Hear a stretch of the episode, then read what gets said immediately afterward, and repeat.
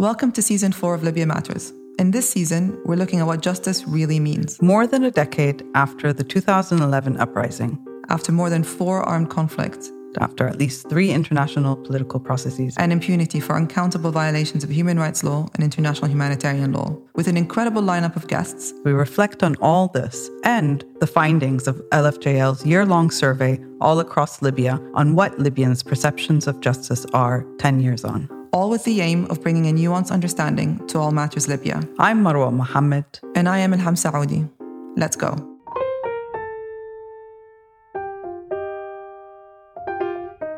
Today, I have a new co host. Marwa's on some well deserved leave, and so I'm joined by the wonderful May Thompson. She does so much of the heavy lifting on Libya matters behind the scenes. She's also an LFJL rising star in our advocacy team. If you want to see what she's been up to recently, check out our report, No Way Out, which looks at the crimes faced by migrants being trafficked through Libya. It is so good to have her step in front of the microphone and join me today. And Marwa will be back in the next episode. Well, hello, May. It's great to have you here. Thank you, Elham, and, and thank you for that lovely introduction. This is strange, it's but it's so nice to be so close to our listeners. And I'm very excited for today's episode. We are looking at the role that knowing the truth plays in justice mechanisms. I'm really looking forward to it too. I think it's a topic that we at LFJL perhaps are guilty of not discussing enough. I think as lawyers, we can fall into the trap of seeing justice often as just criminal justice, someone behind bars. But with time, I understand that sometimes knowing the truth and having it acknowledged is equally important. And equally as powerful, part of dealing with the truth is reckoning with what it reveals. And this is making me think about questions that I've been thinking about for a long time, but more so since the recent Black Lives Matter protests in the summer of 2020 about what knowing the truth as it relates to slavery and colonialism in Britain and what we do with that information. Many statues in this country still celebrate this era, but as the truth comes to light, is tearing down statues the right thing to do? Personally, I think yes, uh, but there are ongoing debates about how we deal with these issues, and it can be difficult terrain to navigate. But with today's guest, uh, we could not be in better hands to help us grapple with these types of questions about finding the truth about the past, acknowledging it openly and publicly, and being able to move forward. Yasmin Sooka is a human rights lawyer and the executive director of the Foundation for Human Rights in South Africa. She is the current chair of the United Nations Commission on Human Rights in South Sudan. Prior to this, she served on the South African Truth and Reconciliation Commission from 1996 to 2001. She was appointed by the United Nations to serve on the Truth and Reconciliation Commission of Sierra Leone from 2002 to 2004 and in 2010 she served as a member of the panel of experts on accountability for war crimes in Sri Lanka. I personally could not be more excited for this conversation. Welcome to Libya Matters, Yasmin. Thank you very much for having me. It's such a pleasure to be able to reconnect. And from a distance, I'm really in awe of the way in which you continue, all of you, to keep the issue of Libya on the international agenda. And that's always the first part of the battle, really, for recognition. So it's great to be here. And we know how busy you are, so we're really, really thankful for you finding a little spot uh, for us. So we'll make the most of it, and we'll make sure that our, you know, we squeeze all we can get out of you for our listeners. Now, long-term listeners will know I love me a definition. So let's start with trying to understand what we mean when we talk about seeking the truth. There are two parts, right? What is the truth, and what does seeking it look like? So what I have always found very helpful is the work of Louis Joinet. You know, he was the French magistrate that was sent by the UN Human Rights Committee to Latin America to really explore what was happening around the amnesty questions, which were really proliferating in so many different parts. And arising from his work, um, he produced what became known as, um, you know, the principles to combat impunity and of course, um, you know, there was another rapporteur as well, El Hadji Guissé, and his job was actually to look at the socio-economic um, aspects of conflict. And both of them produced incredibly good reports. But it was really Louis Joinet's work which went on to become what I would say is probably the normative framework for this field that we call transitional justice. And Louis Joinet describes four pillars He talks about the right to truth, the right to justice, the right to reparations. And if we get all of that right, the guarantee of non recurrence. But I think the most important message from his work was that every victim and their families have an imprescriptible right to the truth about what has happened to loved ones, and they have the right to expect that the state will carry out its obligations and ensure proper investigations, truth recovery, and prosecutions where that is possible. And if we talk about the fact that, you know, the right to truth has what I would call two components. Obviously, the one right is that of individuals and the rights of families to know what happened to the individual. But actually, when you begin to think about the other angle, which is the right of societies to the truth, to me, that is equally important because that goes to the heart of this question of the structural root causes of violence. And it goes to this question of both recognition, acknowledgement, and accountability. And you know, you begin to look at the problem systemically. And I think that's the challenge that all of us have, which is to be able to appreciate what the individual means. But at the end of the day, it is also about what we give back to our society. Now, in a moment that we are living through, in which there's incredible denial and fake news, you can begin to see how important the truth becomes as a way of catalyzing a society. So, really important component and pillar of this field. And just listening to you there, because I, as you were saying at one part, you raised the question and then you sort of answered it by the end of your what you were saying in the sense that I was saying, well, you know, because the second part of my definition is what does seeking the truth look like? What mechanisms might we use? And then I'm thinking, well, actually, thinking now versus say 96 when the South African Truth and Reconciliation Commission started, there are many ways for people to sort of determine the truth for themselves, right? You can go online, people are self documenting uh, uploading um, information. You know, the example you gave me at the beginning of the Black Lives Matter movement, so much of that was self documentation and, and self defining, if you like, of the truth, that the seeking of it becomes interesting because what mechanisms are we thinking about? And then as we were getting towards the end of your opening remarks, and you, you mentioned that, oh, but there's also a lot of fake news out there and, and fake information and all of that. And so I guess it makes the question of what mechanisms we might use or you know how we seek it. Like the what, what does that mean that seeking? Even more important to understand because there are there is more truth if you like quote unquote to be found. It's a very interesting question because you know when we talk about how do you seek the truth or truth recovery it can come in many different forms. It can take many forms. And of course for me you know the questions of art and theater and music and memorialization and you know groups documenting themselves all of these are incredibly important. But i think that one of the most powerful tools you know that you can use for truth recovery is the setting up of an official body. Some countries call it a truth commission in others it may take the form of a commission of inquiry. And what makes it special is the fact that there's almost an official sanctioning to it. And in fact, while many of us always know what's actually happened, um, you know, we know what the violence is about, we know who's responsible for it, but there's some fundamental need really to have an official body having gone through a process in which they've trawled through documents and archives, they've listened to the testimonies of both victims and perpetrators and witnesses. They've gone through the submissions of many institutions on an issue and they arrive almost at a factual summing up of what the issues are and who is responsible. And that official record is something that I would say is almost like an insurance policy for a country because once it's there, You can't negate it. You can critique it. You can do what you like. But having an official record about the truth of the past is really critical. And that's why these, um, you know, truth commissions, commissions of inquiries, fact finding bodies, and even, you know, the tribunals that have been set up to deal with individual criminal accountability, they become important because they restore to some extent an official narrative of what happened in the past. And that's a very important process for a society to undergo and to have.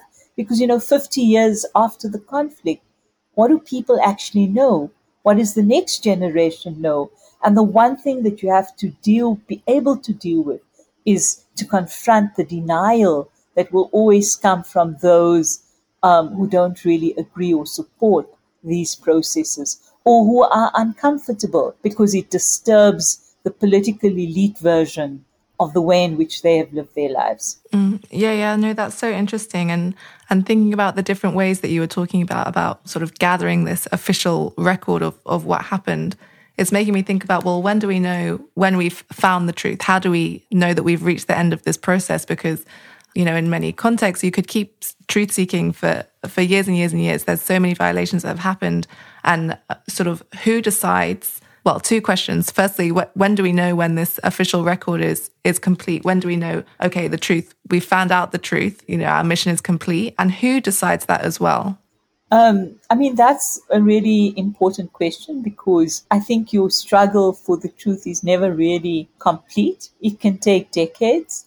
And I'll give you an example, two examples actually, which, you know, in, in the South African context, um, the Commission was given a kind of almost three year mandate in which there were a range of different processes taking place, both the truth recovery through the investigations by one committee, then, of course, the amnesty process, which was really trying to obtain the truth from perpetrators. But at the end of that, the Commission had to compile a report, and in fact, it was regarded as the most authoritative account of what had happened during the years of apartheid and the conflict really around the question of crimes against humanity. And in fact, that was what we sort of handed officially to the government. But it didn't stop there.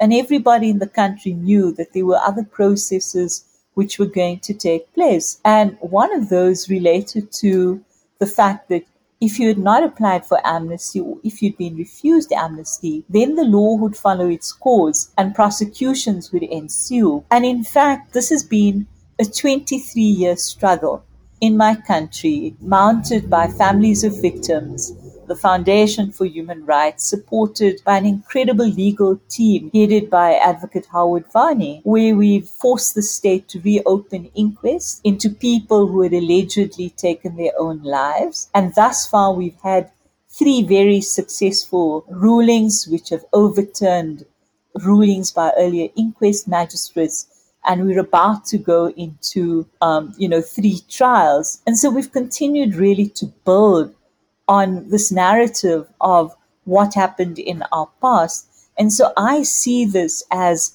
a constant journey that you work, but it builds on the work that has gone before. I'll give you another example. For instance, in the case of Sri Lanka, you know, at the time when this war ended in 2009, the Secretary General managed to wring out of the then President of Sri Lanka Mahinda Rajapaksa an agreement that he would look into accountability and the allegations of the war crimes that people were saying had taken place.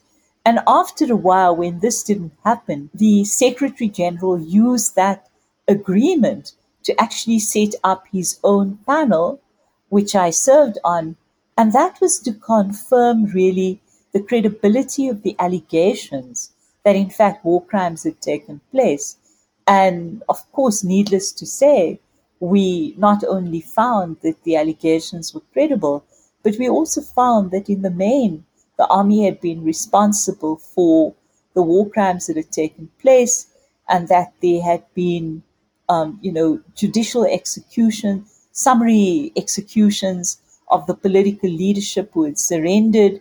Um, we knew that more than 100,000 people were said to be missing And we actually found that probably about 40,000 civilians had been killed. But we didn't end there. We also said that there would be a need for a proper investigation. Because remember, what we were doing was testing allegations. Now, it took from 2011 to 2015 for the United Nations to mandate the Office of the High Commissioner for Human Rights to conduct an investigation. And of course, in the course of that investigation, supported by a lot of the work that my colleague Frances Harrison was doing in the UK, documenting what was emerging from the war zone, we were able to assist the OISL inquiry to, in fact, begin to find victims who are now coming out of the war zone and who were actually freer to talk. And in that way, they then produced what has really become, I suppose, a major report on which everyone builds. But that's not where the story ended. And you know, one of the things that the ITJP has been doing is as people finally get out of Sri Lanka, and it takes some of them between five and 10 years before they can get out, we've been able to use um, a number of um, investigators trained by the PSVI, some of them who worked for the Bar Human Rights in the UK, some of them who worked for the Office of the High Commissioner, and they've documented not only the war crimes and crimes against humanity, but they've also documented the ongoing violations that have continued to take place in Sri Lanka. And with each new lot of statements you take, you begin to unpack even more evidence around what happened. You're able to do a better analysis.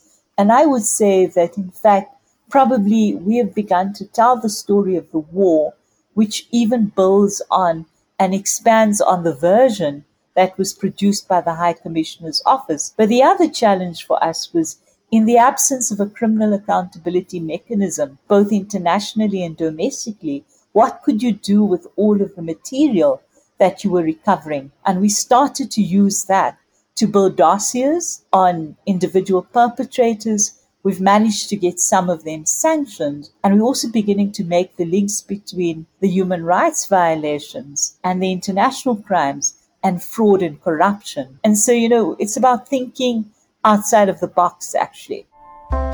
Hi, my name is Sonia Markova, and uh, I'm research fellow with uh, the Lawyers for Justice in Libya. And I have uh, been working on the research on the justice perception in Libya. Truth was absolutely highlighted as a very urgent uh, need to start investigating, documenting, and telling the truth about the different violations um, committed in Libya. Over 90% of the survey respondents and as well as the expert interviewed, they agreed that establishing the truth about the past and the current atrocity should be the utmost priority um, because they see that this is important to facilitate a credible accountability process and to um, and to pave the way for accountability in terms of what they what people wanted to discover through the truth process they wanted to reveal the root causes the reason and motives behind the conflicts and the violence. So not only the not only to establish the crime but only the root also the root causes and why these crimes were were committed. So also the respondents they wanted the truth process to identify not only the direct perpetrators but also all those who ordered, instigated, aided, and abetted crimes, and all those who facilitated the commission of the crimes. So they wanted, as I said, the truth process to reveal the hidden hands and faces that are involved, not only the one that they have seen, but the one who are behind all these crimes. And a lot of what you're talking about makes me think about God. That's a lot of work and it's a lot of weight to put on those who are heading a commission or who are part of a commission. And so it brings me to the the who, which in processes like these, more than anything else, really comes down to it, right? I think in in some level in a criminal proceeding, yes, the the you know the individual judges will have an impact, but they are more strictly bound in what they can do. But there's a lot more freedom in a in a truth process um, to determine your own way of doing it. Um, what you know, the commissioners will decide when there's enough to issue a report, so they'll decide when the you know the question of when the truth has been found to a degree. And so who the who fascinates me because ultimately really the truth will depend on who writes it. um, and what is covered when you stop digging who you know who is sitting on this commission all these questions and so how do we decide that those people in a commission are the right people and um, and what's the weight between you know say a process like the the, the Truth and Reconciliation Commission, which was you know uh, entire, entirely local people, right? I think if I remember correctly, or um, to more internationalized processes that we're seeing now, where those determining the truth are external, um, perhaps more independent. One might argue actors. And I think there it's, it, you know, it really comes down to the identity of the individuals and the credibility of the process to a certain degree. Well, almost entirely depends on that. And so I guess maybe I'll, I'll ask a, it in a objective way. And how do we determine this? But I'll also use the privilege of knowing that I've got someone who's very candid in front of me and say, how or what makes you feel confident to say yes i will be part of a commission of inquiry. I feel i can i could be that person. Ooh, that's a you know that's, that's not kind, scripted i'm like you're here. I'm going to ask you this. It, it's a very interesting question because you know when the south african discussion started i was a part of the interfaith community and the minister of justice who was appointed Dullah Omar was the first minister that president mandela appointed when the newly elected government came to power. But what was shocking for me was that Dullah was our mentor.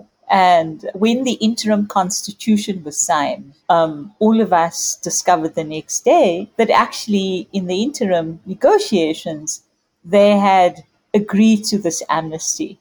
Now, granted, um, they didn't agree on the conditions or the ambit, all of those sorts of things, but I felt like many other lawyers, we felt betrayed. And I remember phoning him and like screaming and saying, you know, like, you, you've let us all down. And in his very calm way, because he was that kind of person, he said, well, you know, you guys, you can sit outside and you can scream and shout, or you can think about how to engage with this process so that it isn't administrative, it doesn't happen behind closed doors, and actually becomes an accountability process in which victims play a central role. And that was quite a challenge. So, in the human rights community and the religious community, we had to decide are we going to participate or not? And eventually, we decided to form a coalition. I think there were more than 50 organizations. And the first part was going around and asking questions of victim communities across the country around how they understood the deal, what they would want to see. And for me, it was quite shocking because I was shocked that victims said, well, if Mandela is willing to forgive and reach out, then who are we? But all of them made the point that we want to be able to see the perpetrator. We want to be able to ask them questions directly. And so the process in which we engaged in the determination of the law um, we actually ensured that that would be possible, that victims could object to the amnesty process. They could have lawyers um, appointed for them. They could have um, their lawyers cross examine perpetrators and they could oppose the process completely. And then, of course, we also argued for a separate stream for victims to be able to come and speak about what had happened to them. But then the next bit came in, and that is if this is going to be the most important commission in our country, who should be the people who sat on it? And we decided as civil society that we would go to the president and the minister and say, we want you to set up a proper, independent, open process in which the commissioners are selected. We need people to be able to nominate people. They should be interviewed, they should be screened and vetted. And from that, they should give a list to the president so that we discount the political, um, you know, influence on the process. But what I found extraordinary was we go to see the Minister of Justice. And before the meeting starts, he calls me out and he says, You're going to sit on my commission, aren't you? And I say, Well, actually, I'm here to propose an alternative process for you. And then we un- out- outlined in this meeting what we wanted. And the president agreed. And so his own legal advisor, Fink Haysom, and Dullah's legal advisor, the two of them chaired the committee. But they brought on board representatives of civil society, the religious community, and of course, every political party had a person represented there. And we actually helped to define the criteria for this. But I think where we were very smart was that we demanded that the process should take place via public interviews. Now, I can't remember how many applications they got, but they whittled that down to around 43 people, and people were interviewed all over the country. What's extraordinary is that I was quite, I had the flu that day, and when I went for my interview, I got caught in an argument with the right wing because they asked me who should sit on this committee. And I said only people with a track record of having worked in human rights and who worked against, um, you know, the injustices in South Africa. And they said to me, So you don't believe in reconciliation? And I said, Not if it's built on false premises. And after that moment, I kind of thought, oh, I'm out of this process. And Fink Haysom tells the story that the, there were uh, at least 10 people who went through without any problems. Everybody loved them, gave the right answers, all of that. But there were a few of us where um, they just said, no, we shouldn't sit on there. So what he did one night is he got them all drunk and he traded people. He traded people. So like the right wing said, they wanted X, then he would say, well, if you want X, then we want her on this. And there were a few of us who got in that way. And what's extraordinary, of course, is that the people they didn't want then go on to become the sort of strongest voices for victims and for justice in the commission. And so one of the things I've always said is that your selection of commissioners is critical. The question of whether they should be nationals or internationals depends really on the context of the country and whether you can find a mix of people that people in your country will unequivocally support if the name is mentioned. Now, an example of, of this is like Kenya, where Kenya also went through a process, but the, and they had both nationals and internationals. But the chair of the commission never disclosed that he was going to be implicated in a matter that fell within the Commission's mandate. And so, of course, this comes to the Commission quite early on. And his deputy says to him, Well, you have to step down and resign, and he refuses to. And so eventually she steps down and she resigns. The internationals manage to get him to, you know, to go off, but he comes back at the time when the report is being written. And of course, he plays quite a pivotal role in ensuring that the government, you know, fiddles with some of the findings. In Sierra Leone, my understanding is that the United Nations, together with the African Union, decided on the internationals and that the nationals were chosen through a public process. I think you have to vet and screen people. Even in, you know, um, international commissions of inquiry, you don't always get the right people and you have one person that is destructive and it can destroy the work of a commission. So I always argue that um, the people they appoint should be people, if you raise their names across the board, irrespective of which political persuasion you come from, there will be consensus that you regarded as independent and you won't bow to, you won't become a state lackey, because that's the real question. Will you be influenced by the state? or by the political elites or the powers that be. Those are the things you have to watch. Yeah, I think that's a really important point, and and it's so great to hear about these sort of commissions from your your personal experiences and you know all the different contexts that you've worked on. And I think drawing that then to the the Libya context, we've had a number of our own commissions of inquiry and OHCHR reports. Um, we have a current uh, but maybe not for much longer, fact finding mission into looking at the truth. But how well these uh, investigations and mechanisms have done in Libya in determining the truth remains questionable at, at the very least. It, it's nice to hear you talking about uh, processes that have been human rights centered and you know positive in in their success, but when it comes to Libya, uh, it's not necessarily the case. Is is that right? No, and, and I well, first I want to note that Yasmin didn't ask my, didn't answer my my second question about whether how she how she feels comfortable saying yes, but I'll but I'll let it go. I'll let it go. Um, but I think what we've seen in Libya is so far the processes have have been internationalized, and there hasn't been transparency really about how people have been selected. There've been UN led processes, and so they're they're by appointment. But you know, on what basis the people were selected is never really clear one thing I remember, which I won't name which commission, and I certainly won't name the person, but there were common people that the person who was appointed and I had, and so I thought, oh, this is an opportunity to really support this this commission. And I reached out and I said, look, you know, you're based in the UK, we're based in the UK. If there's anything we can do to support you in preparing for this, uh, we know your Libya is not your country of focus. Uh, we can, you know, provide you with background information, etc.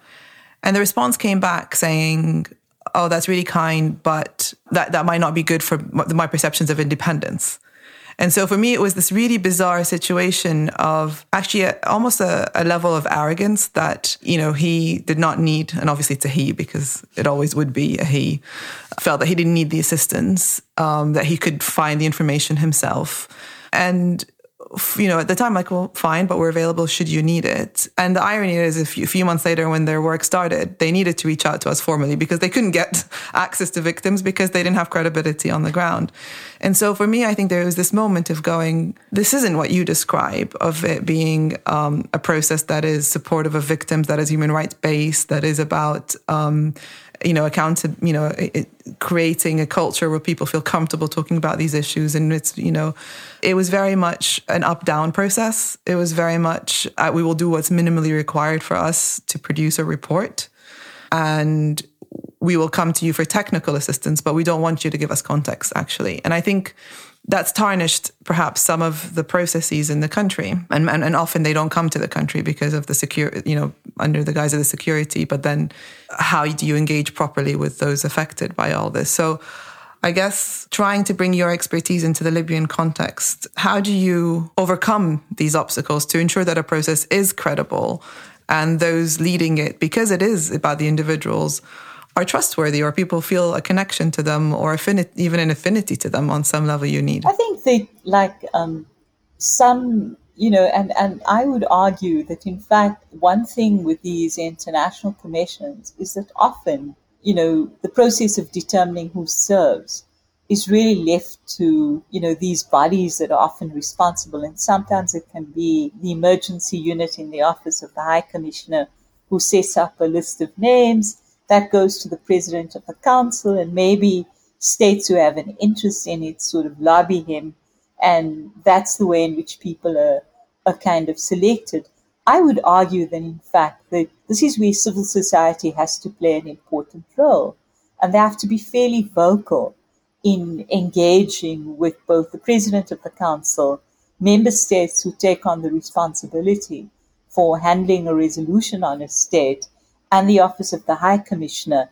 And it should even go so far as indicating, you know, who you think are suitable people that people would accept. Because I think that's the, the sort of start of the process. My own sense of both domestic commissions and international ones that have been successful have only been successful because the commissions have managed to engage with civil society groups not just to take, but to engage in a discussion on what the important issues are that you think they should be looking at.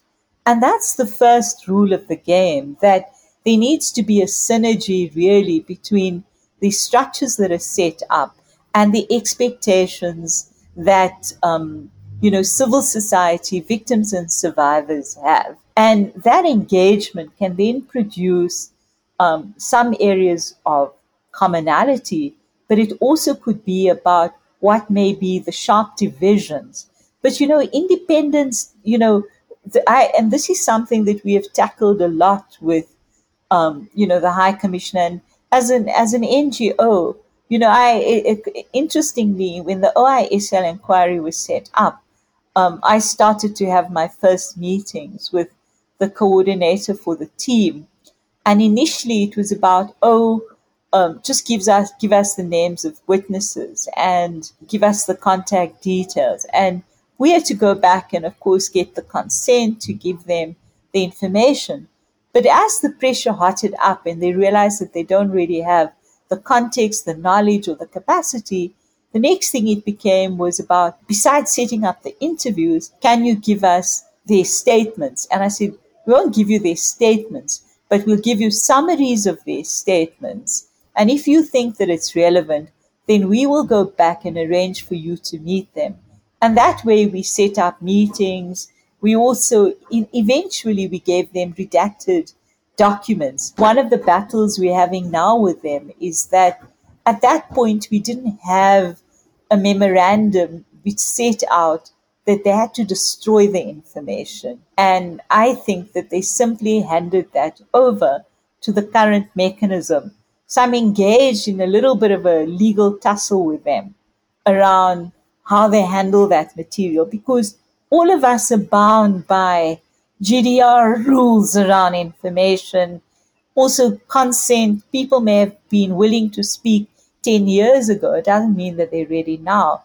But that's one element of it, the arrogance. And I think that this is something that I would say you need to set up meetings with a high commissioner and a deputy.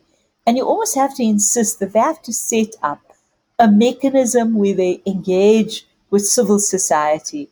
Firstly, they're the question of the individual organizations who document and who can pass on material. But secondly, it is also about discussing a country context which you know best and where they have to come back and report to you because accountability doesn't work one way only. It has to work on, you know, both sides. And if you look at the Triple IM for Syria, you know, the one thing that Michelle Jarvis has done has set up this sort of regular group. I think one day they meet amongst themselves, then they meet with a mechanism, and the third time all of the donors come in as well. I think Belarus tried to set that up as well. But then they had a lot of difficulty with a coordinator who was fighting not just with people in her own team, but with civil society groups. And you know, the one thing they don't appreciate is that at a technological level, civil society is often much more savvy. The streets ahead of them, and they can only benefit from what is emerging. So I think the notion of um, you know not engaging because it affects your independence that's absolute rubbish. You know, in Sri Lanka, we were not allowed to go into the country.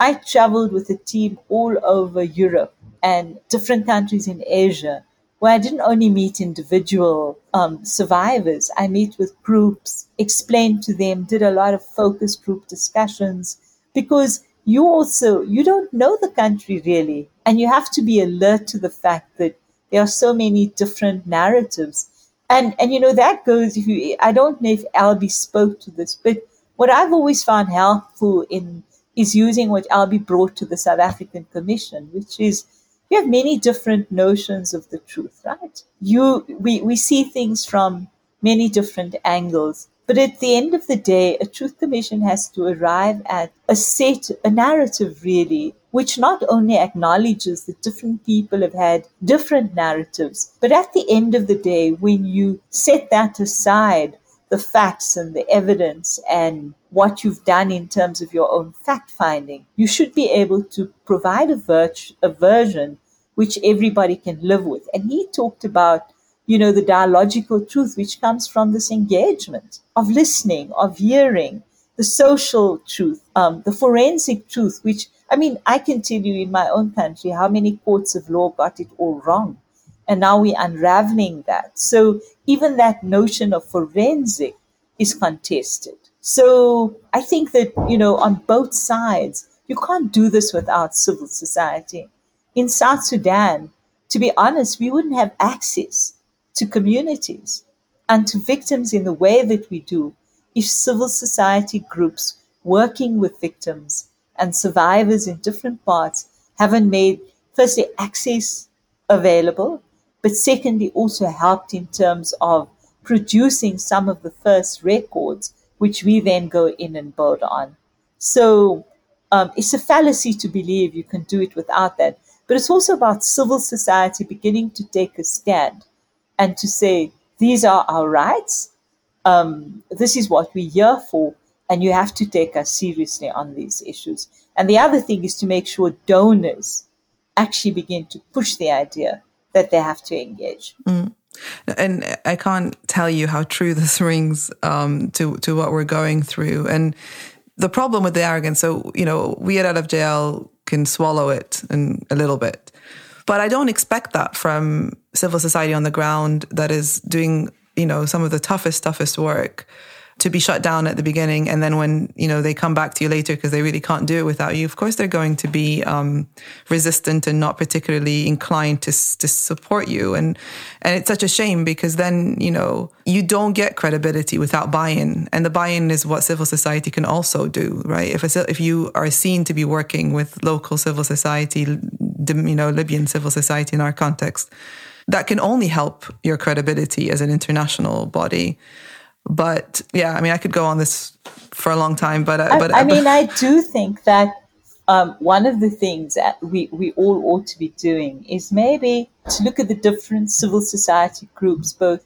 internationals and domestically, who've been working with bodies, and perhaps choose a few representatives and ask for a meeting with um, the High Commissioner, the President of the Council, to really begin to explore this question of what does it mean to engage with civil society and what should be some of the ground rules. Because you see, it's also the arrogance of officials and bureaucrats and the staff who support these structures. And maybe experts take their cue from them until they begin to get into trouble. Then suddenly they start to backtrack. But it may be too late because you've caused an incredible amount of anger. And I, I honestly believe that this has become a very serious issue.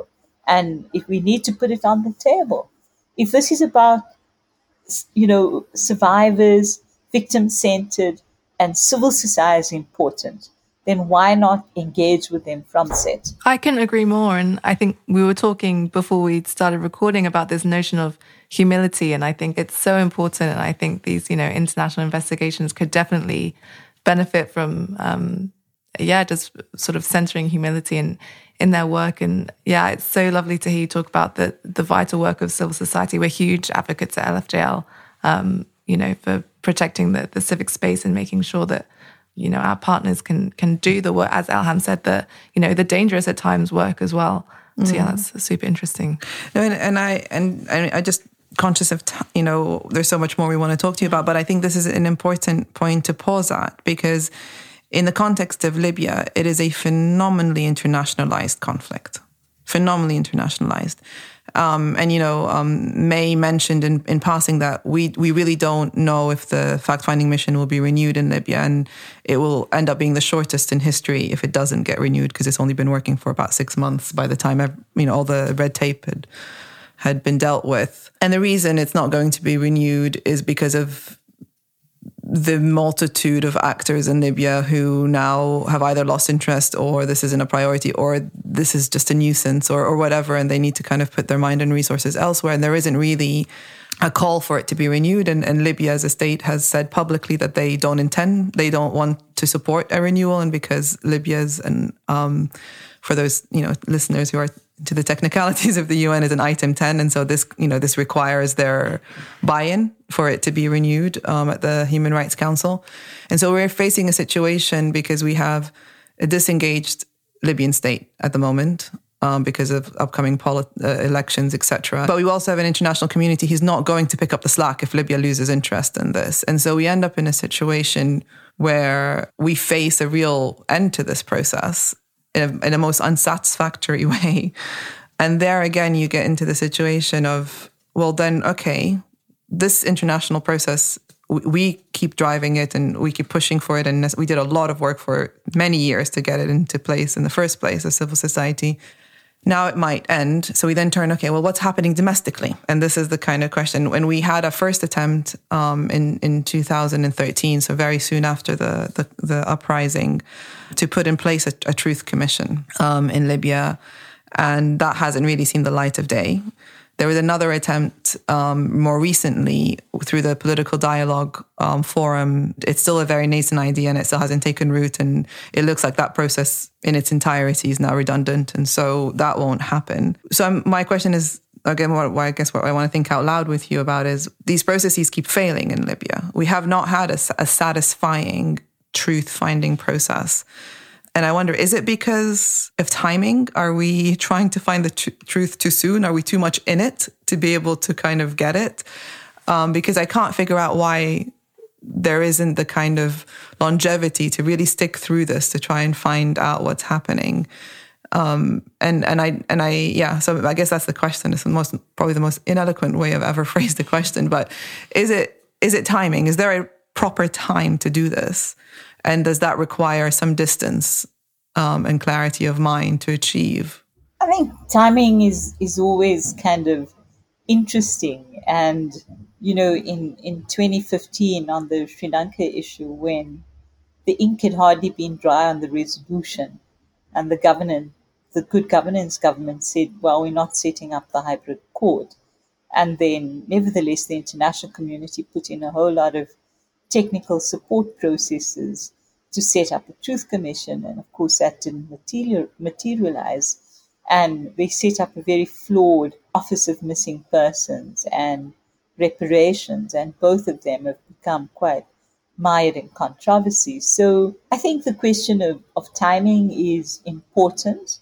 Um, but you know, in, in, in this period, I, I would argue that there never is the right time and, you know, during this period, it's really important to kind of continue firstly with the documentation, but secondly, to begin to unpack why it's important that one does have a process of truth recovery, because the truth recovery is able to go beyond the politics of the immediate um, state and, in fact, can go back looking at structurally what the problem is in Libya including the role of the international community, because often the internationalization of the conflict is also linked to why processes become suppressed. Um, because and and also you also have this thing about the international community moving on to new spaces.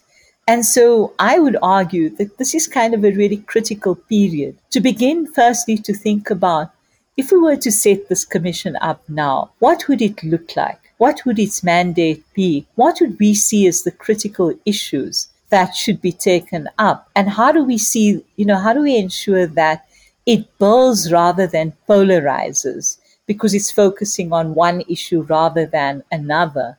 And then I would really start to think about how can we begin to engage with different actors, I would map them and say, what is our political leverage to begin having this discussion? You know, often people talk about political will, but political will is something that civil society creates because it is able to find leverage points and it is able to use them. Another example. You know, um, we unsuccessfully launched a universal jurisdiction case in Latin America and we caused the general to flee. But then we compiled a dossier which we handed over to US State Department. And because it suited their political interests, he was sanctioned with his family and he can't travel. And it sent a message to Sri Lanka that even though the US wanted to resume normal foreign relationships, they were willing to send messages that they were not taking their eyes off the ball and so your conversation has to be with both political actors inside your country, but also those member states who have a modicum of interest. But you almost have to tell them what it is that you're looking at. And you have to think about what's the minimum I want from, from them? What is my time scale to begin to look at what we, what we can set up in terms of an official body? And what are those points of leverage that we can use? And I know you do this already, but you know, there's no harm in visiting different countries and speaking directly in capitals to the people whose desk, you know, purview this is. Because that way you keep the issue on the agenda, but you're also ready to move in when that opportunity arises. And it's sheer politics, but it's hard work because it takes time, but it's about the lobbying and advocacy you're going to be doing at uh, many different ranges, including speaking to different interest groups, survivors groups, people who've been in prisons for a long time, all of those kind of complex categories, because that's the way you will create the political will to begin to see um, at least a discussion on what a truth recovery process in Libya could look like. And you begin to lay the ground for it. And I think to also really focus on this question of how do Libyans actually have ownership of this process? Because I think that can become a problem too when it's so internationalized that people say this is not about me. And so, you know, that question of going back to grassroots work, um, the kind of things you guys did, how can you do that? And the, the other thing is thinking about those dossiers of key people who still hold power and how you can use them at some, you know, point. Because nothing stays the same. You know, as I said in my own country, 23 years, and every time we've had a case, it's because we litigated against the state. So how do you begin to build support? Because you have to build a constituency for what you want. You have some of that, but you've got to think that mapping of different actors. What would be your leverage points with them? That is critical because now may be this period when you want to quietly build. If you anticipate that the mandate of the structure is not going to be removed. Um, it's an interesting space for creativity, actually, and not accepting the norm. Absolutely, and and there's a lot of work to do, and thinking about the the who and the how is actually making me think about the why as well. And as we're coming to a close, I mean, we could sit and talk to you for hours and hours about about these questions, but it's really bringing me back to something that you mentioned at, at the top when we started um, about the why, um, why we do we do truth seeking and you know, is it an end in itself, that, or is it part of a, a larger process uh, for the individuals and for the victims? But as you said as well, you know, for the collective society. So yeah, maybe we could just just end with that. Why? Why truth seeking? Why? Why is it important? I, I mean, for me, it's all you know. It, when I started work, probably thirty years ago, people would say it was about an exceptional moment in legal history when you suspended the normal rules around accountability, um, and you had this transitional justice process to deal with abuses committed by states. But when you look at the evolution of it, for many of us, it has become a tool to build a more just society. And you, a society in which different groups have been marginalized, discriminated against, and where structurally very powerful elites control the society so it's about restoring what our notions of democracy is and ensuring that the state can work for each one of us, irrespective of who we are, where we come from. And that's the new society you want to build. It's your vision. So, you know, your, your process, the truth is one part of that, but it walks along other rule of law institutions so that you build democracy. That's how you have to see it. That's a good moment. Yeah. um, there's one last bit we like to do, uh, which is meant to be like a very quick gut reaction. It's called debunking the narrative. So we tell you a sentence that we hear. And in the fewest possible words, well, hopefully you disagree with it, but you might agree. So let us know what you think of it. Okay, I'll, I'll do the first one, May. Yeah, sure. Truth commissions are for countries that don't have the power to prosecute. It can start off that way, but not necessarily so. Great, very concise. uh, so I just have one more for you as well. So it is either truth or prosecution. You can't have your cake and eat it.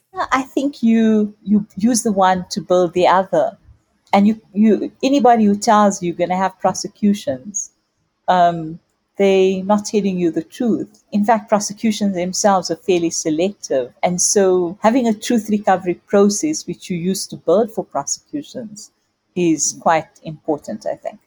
Yeah, absolutely. I also have just a problem with that phrase, just as a, a, side note. surely you need to have your cake to be able to eat it. Like I never understood that as a phrase, but maybe we can have that conversation socially sometime. I, as a concept, I'm like, well, how are you going to eat it if you don't have your cake?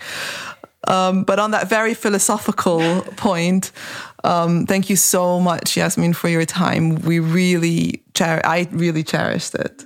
Hi, May speaking again. In this LFJL Explains, I'll be bringing you a few updates on the United Nations truth investigation that is currently ongoing in Libya. That is the Independent Fact Finding Mission, or FFM. If you're familiar with LFJL's work or you're a regular listener of Libya Matters, you'll know that the fact finding mission on Libya has been a big priority for us for a number of years. LFJL was heavily involved in advocating for its establishment, and in June 2020, long overdue, we got that. However, numerous obstacles, including UN budgetary constraints and difficulties related to the COVID 19 pandemic, severely hampered the FFM's ability to do its work.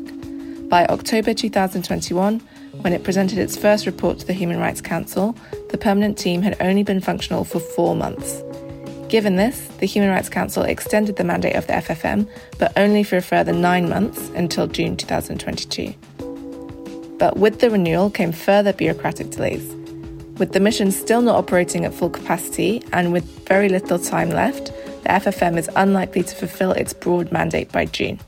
The mandate being all violations of international human rights law and international humanitarian law committed throughout the entire country from 2016 to present.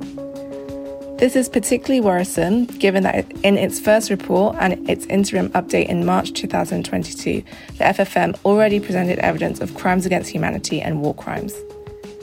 Nevertheless, in a recent statement, the Libyan delegation stated that it will consider the FFM's mandate as complete in June 2022 when the current extension ends.